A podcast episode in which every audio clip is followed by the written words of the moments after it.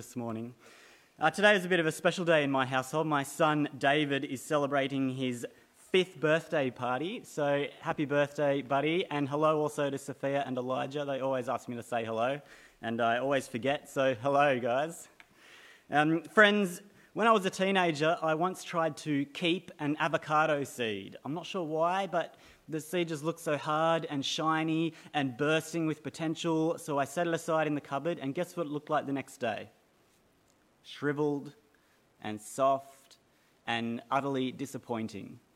Now, that little avocado seed is a metaphor for life. How often do we pursue things in life that look to be shiny and hard and solid, but ultimately leave us unsatisfied? We chase after food, we chase after jobs, we chase after, after respect or likability, approval from others. The world offers us plenty of stuff that satisfies for a moment but ultimately does not last.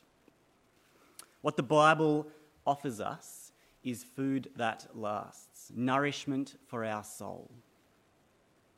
Jesus said, Come to me, all you who are weary, and I will give you rest. So, friends, whatever you've been pursuing this week, set it down. Whatever it is that you've been longing for this week, look for it here.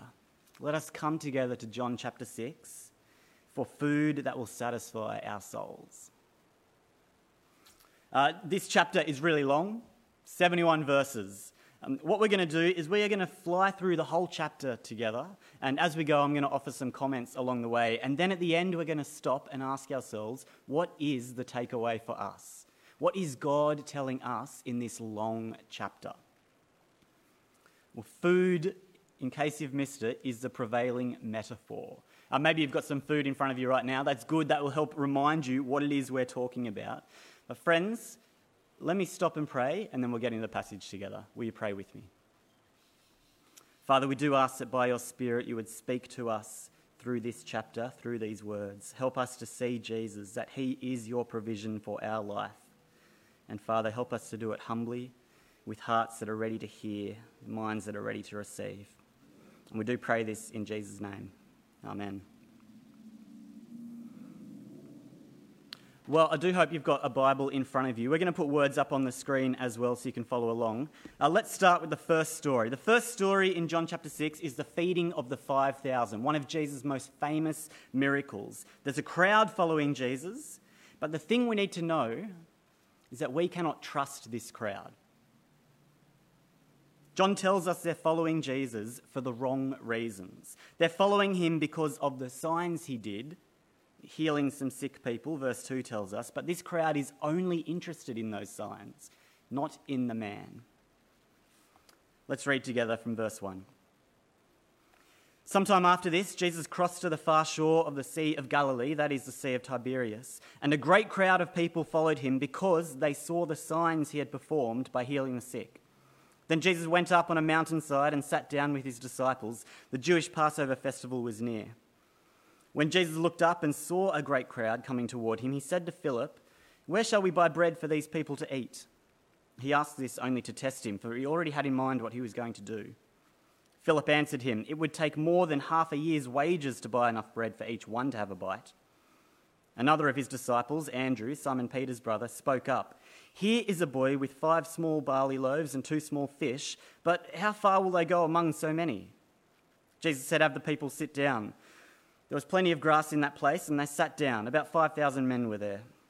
Then Jesus took the loaves, gave thanks, and distributed to those who were seated as much as they wanted. He did the same with the fish. When they had all had enough to eat, he said to the, his disciples, Gather the pieces that are left over, let nothing be wasted. So they gathered them and filled twelve baskets with the pieces of the five barley loaves left over by those who had eaten. After the people saw the sign Jesus performed, they began to say, Surely this is the prophet who is to come into the world. Jesus, knowing that they intended to come and make him king by force, withdrew again to a mountain by himself. So the crowd are looking for signs. The thing about signs is they are not the thing they signify. If you were to drive up the freeway and see the sign for Newcastle, you wouldn't stop and say, We're here. No, the sign just lets you know you're heading in the right direction. Verse 14 says, The crowd saw the sign, but they missed what it signifies. They have their own agenda. They want to make Jesus into their king, which might seem a bit of a strange conclusion to us, but the first century Jew was ruled by the Roman Empire. They're looking for someone to emancipate them, someone to set them free. Jesus might be it. But this is not why Jesus came. And so Jesus withdraws. This second story is about Jesus walking on the water, another one of his famous miracles. From verse 16, we read with me. When evening came, his disciples went down to the lake, where they got into a boat and set off across the lake for Capernaum. By now it was dark, and Jesus had not yet joined them. A strong wind was blowing, and the waters grew rough. When they had rowed about three or four miles, they saw Jesus approaching the boat, walking on the water, and they were frightened. But he said to them, it is I, don't be afraid. Then they were willing to take him into the boat, and immediately the boat reached the shore where they were heading. Now, friends, something incredible happens in this story, but it's not the miracle. It's the disciples that are interesting to me. See, when the disciples don't know who it is on the water, they are afraid. But when they know it's Jesus, they're not afraid. The same thing's happening. There's a man walking on the water, but they're not afraid when they know it is Jesus. Why is their reaction totally opposite? It's opposite because they know him. They don't know a strange ghost hovering about on the sea, but they know Jesus. And when they recognize him, they welcome him into the boat. Now, this one is a sign not for the crowds, but for the disciples and for us. The crowds don't see this one. You and I see this one. The Bible gives us a really privileged perspective here, uh, but the perspective we have comes with a challenge. Can you see what the crowds keep missing? That's the challenge we have as readers. Can you see what this crowd keeps missing? When you read a, go- a gospel, you are supposed to notice the reactions of the people and then ask yourself, how am I supposed to react? Well, we're going to keep going. Verses 22 to verse 40 is often called the bread of life discourse because in verse 35, Jesus says, I am the bread of life. Whoever comes to me will never go hungry, and whoever believes in me will never be thirsty. This is his metaphor. Jesus is not really bread, Jesus is God's provision to us for eternal life. But the crowd can't see it. They're not thinking spiritually, they're thinking materially. And so their understanding of his words are limited by this material perspective. It's what I like to call belly thoughts. Belly thoughts are when your actions, your decisions, your behaviors are driven by what you see and feel, not what is true, not what is spiritual, not what is lasting humans, we like to think that we're enlightened, we like to think that we're rational, but we all fall into this pattern of thinking. We neglect the spiritual and we drown in the material. I count five belly thoughts in this next discourse. We're going to read it from verse 22.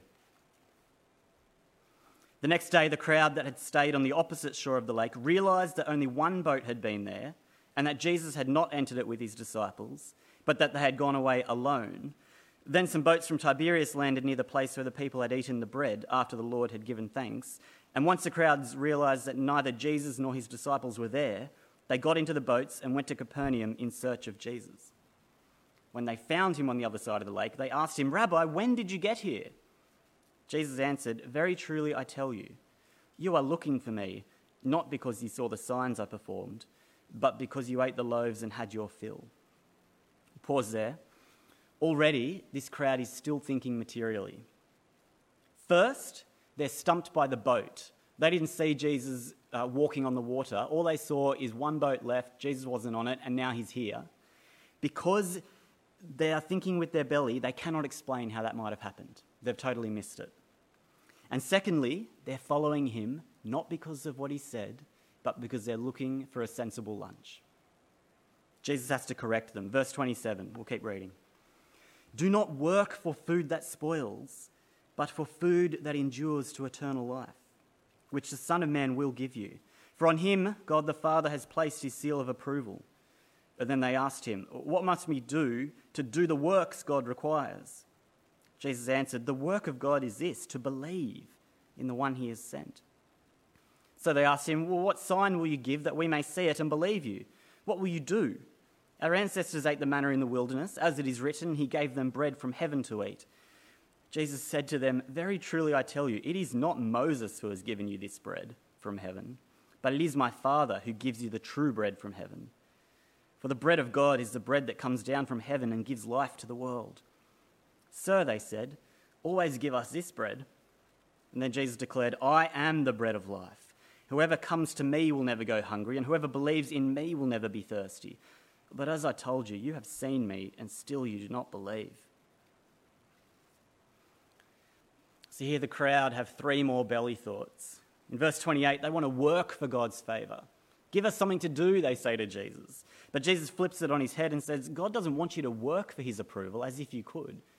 No, you need to believe in the one he sent. Their fourth belly thought, they ask for another sign in verse 30. What were the loaves and fishes if not a sign? See, they saw that happen, but they didn't understand it. Number five is a misreading of their own human history. Uh, in Israel's past, when they were wandering the desert, God miraculously provided food for them so that they wouldn't starve. They think Moses did it. Moses was the hero of that story. And Jesus says, No, it is God who provided food for you. Life comes from God, not from men. But the crowd keep missing the point of all these signs. It's not enough just to see a miracle, you've got to see the man behind it. Loaves and fishes, they lasted for a day, but what Jesus is offering them is something that will last for eternity. Now, they're not, they're not getting this metaphor, and instead of slowing down, Jesus just escalates it.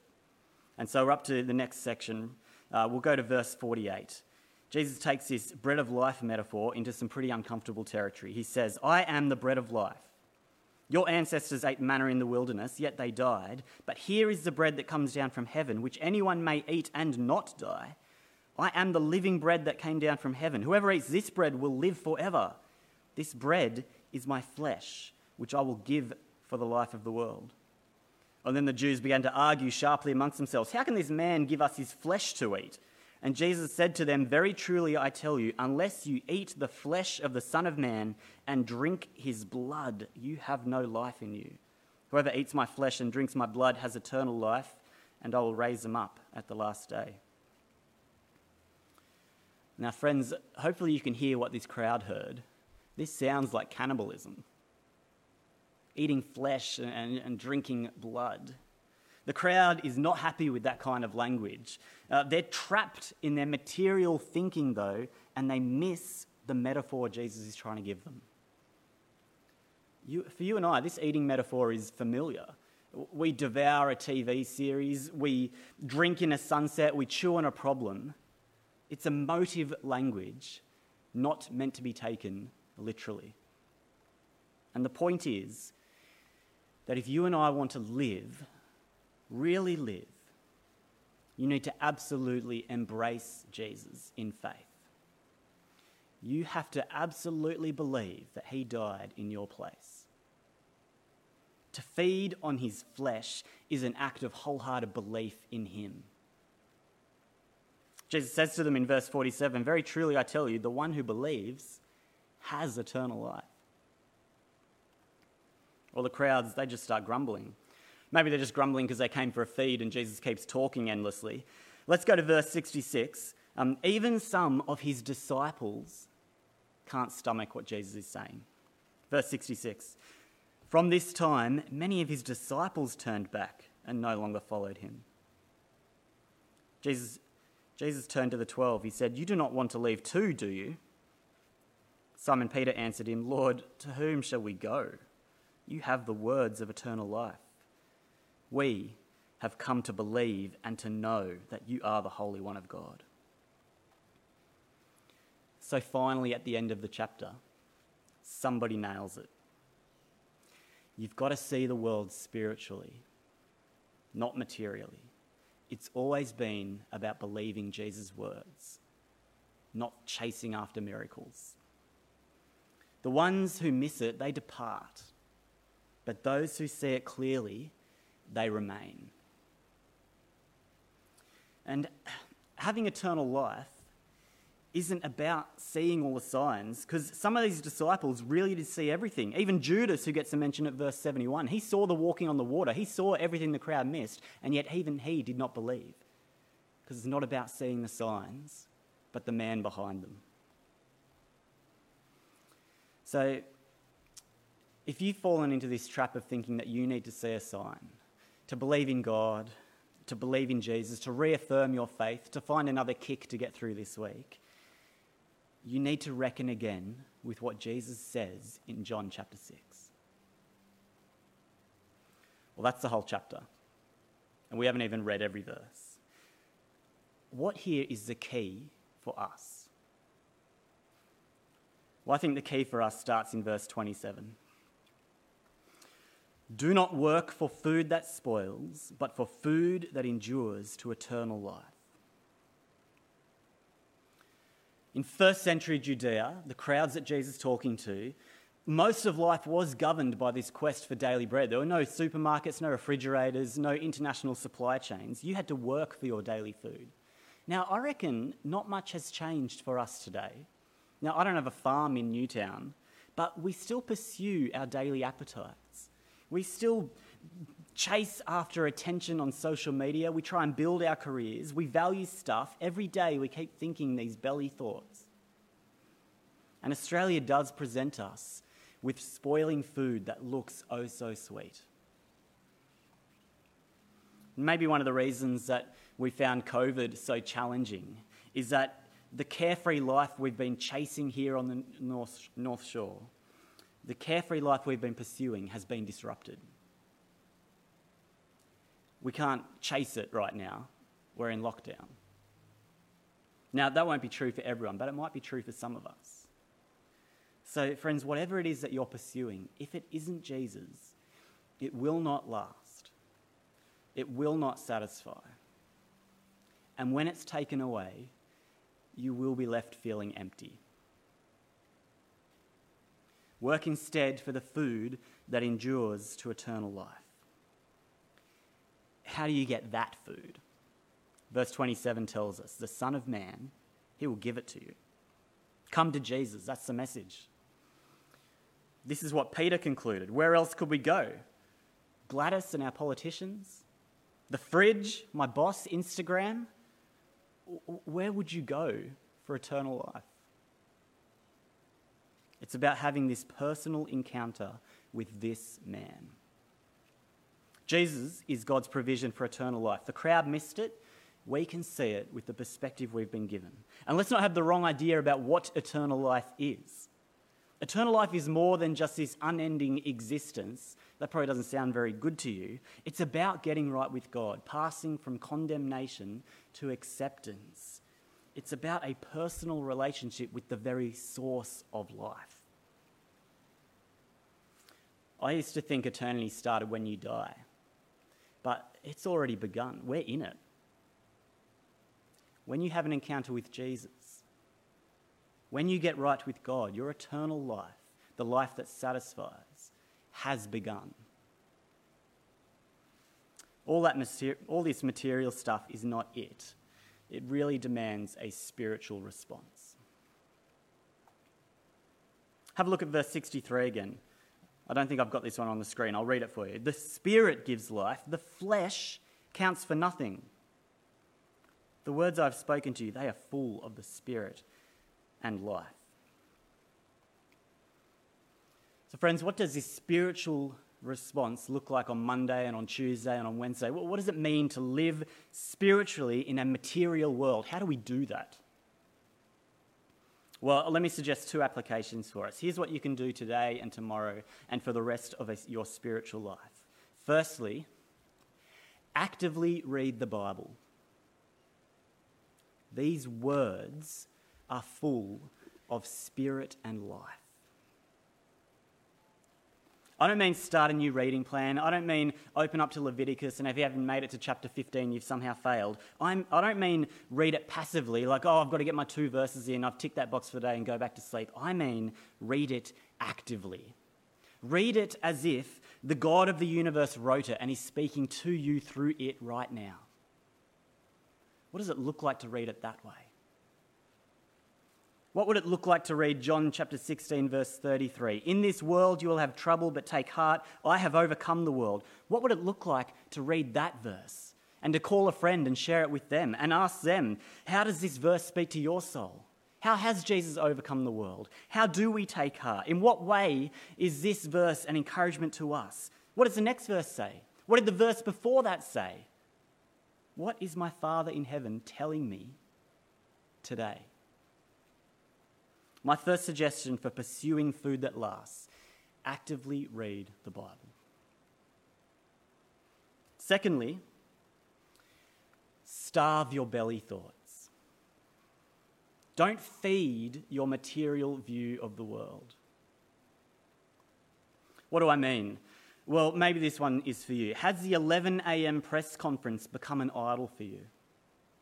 When you watch Gladys, is your belly telling you that the greatest problem facing our country is a pandemic? Are you becoming a greater evangelist for a vaccine than for the gospel of Jesus Christ? Is COVID worse than hell? If your perspective of this pandemic is shaped more by Facebook and the media than by the God of the universe, then perhaps you've got to start starving that belly thought. At 11 a.m. each day, why don't you stop and pray instead before you check the updates? Put it in your calendar, set an alert so that you don't forget. Stay off Facebook. You can check the update at the end of the day. I'm not advocating for ignorance, but for wisdom. Now, that might be a good example for you, or it might not. Um, what about this? What are the things that you turn for when day by day, when you feel stressed, or anxious or lonely. Loneliness is a huge one for us. What does your belly offer you to dull that?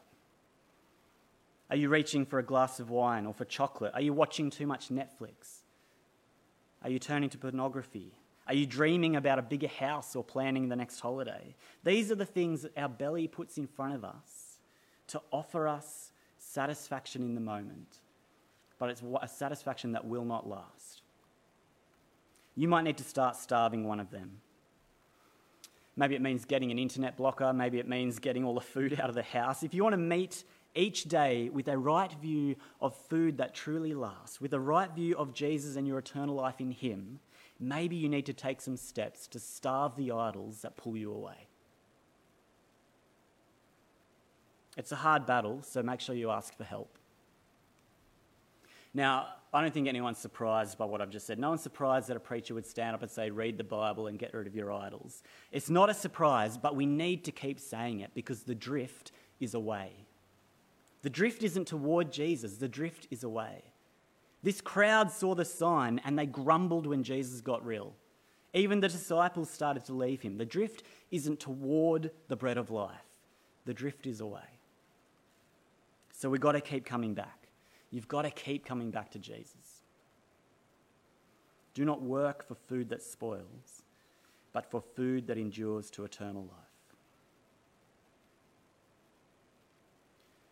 Now, before we finish, this chapter also raises two controversial issues that I think it's worth us thinking about. I'm going to do it, but I'm going to do it way too briefly. So let's touch on these two things. They are predestination and the Lord's Supper. Firstly, predestination. Verse 44. If you've got a Bible, have a look at verse 44. No one can come to me unless the Father who sent me draws them. Friends, all predestination means is that God is sovereign over salvation. God's not at our mercy, powerlessly waiting for us to choose Him. That view would put us over God. No, God is sovereign over salvation.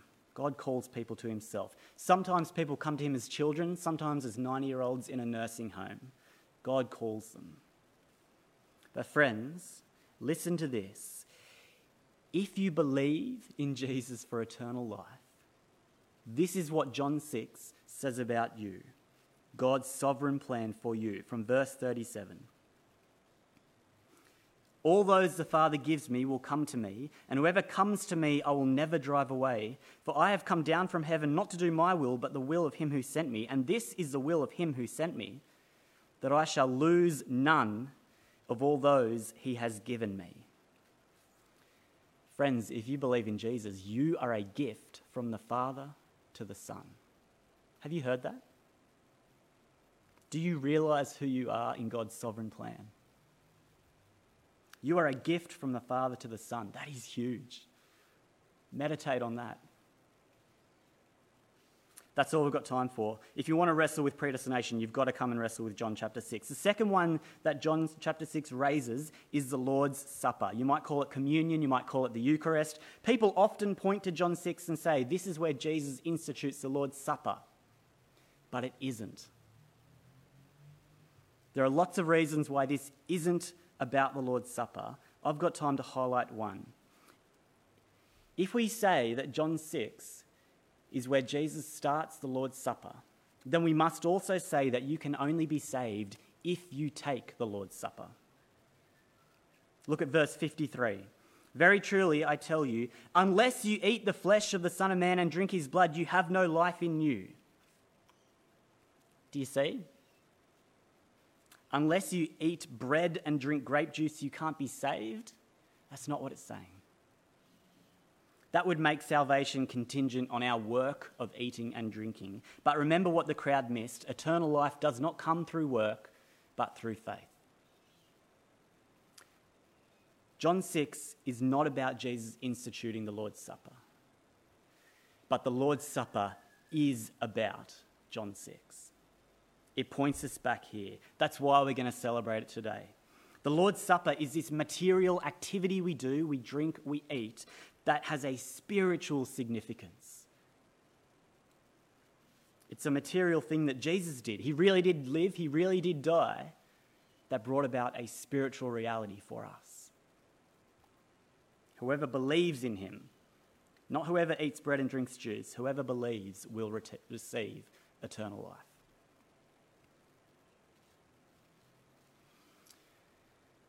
Let's finish. Friends, if you fell asleep at the start, here's what I just said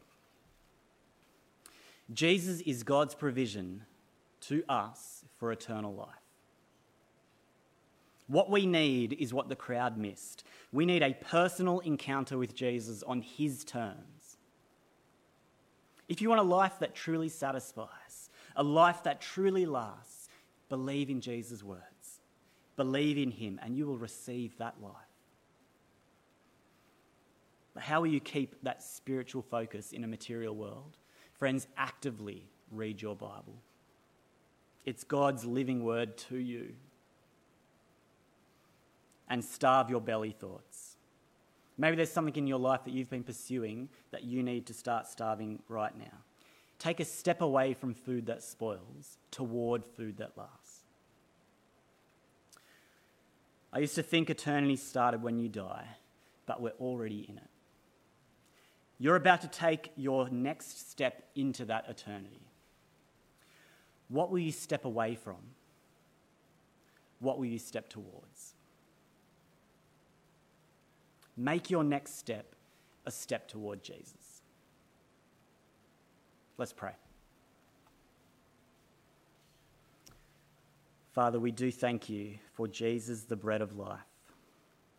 Father, help us come to him in faith help us to believe that he really did die for our sin in our place so that we might pass from condemnation to acceptance, so that we might have a personal relationship with you, the source of our life. We ask for your help because we cannot do it on our own. So, Father, by your Spirit, may you fill us with this hope and joy that comes with knowing we have an eternal life that starts now. And we pray this in Jesus' name. Amen.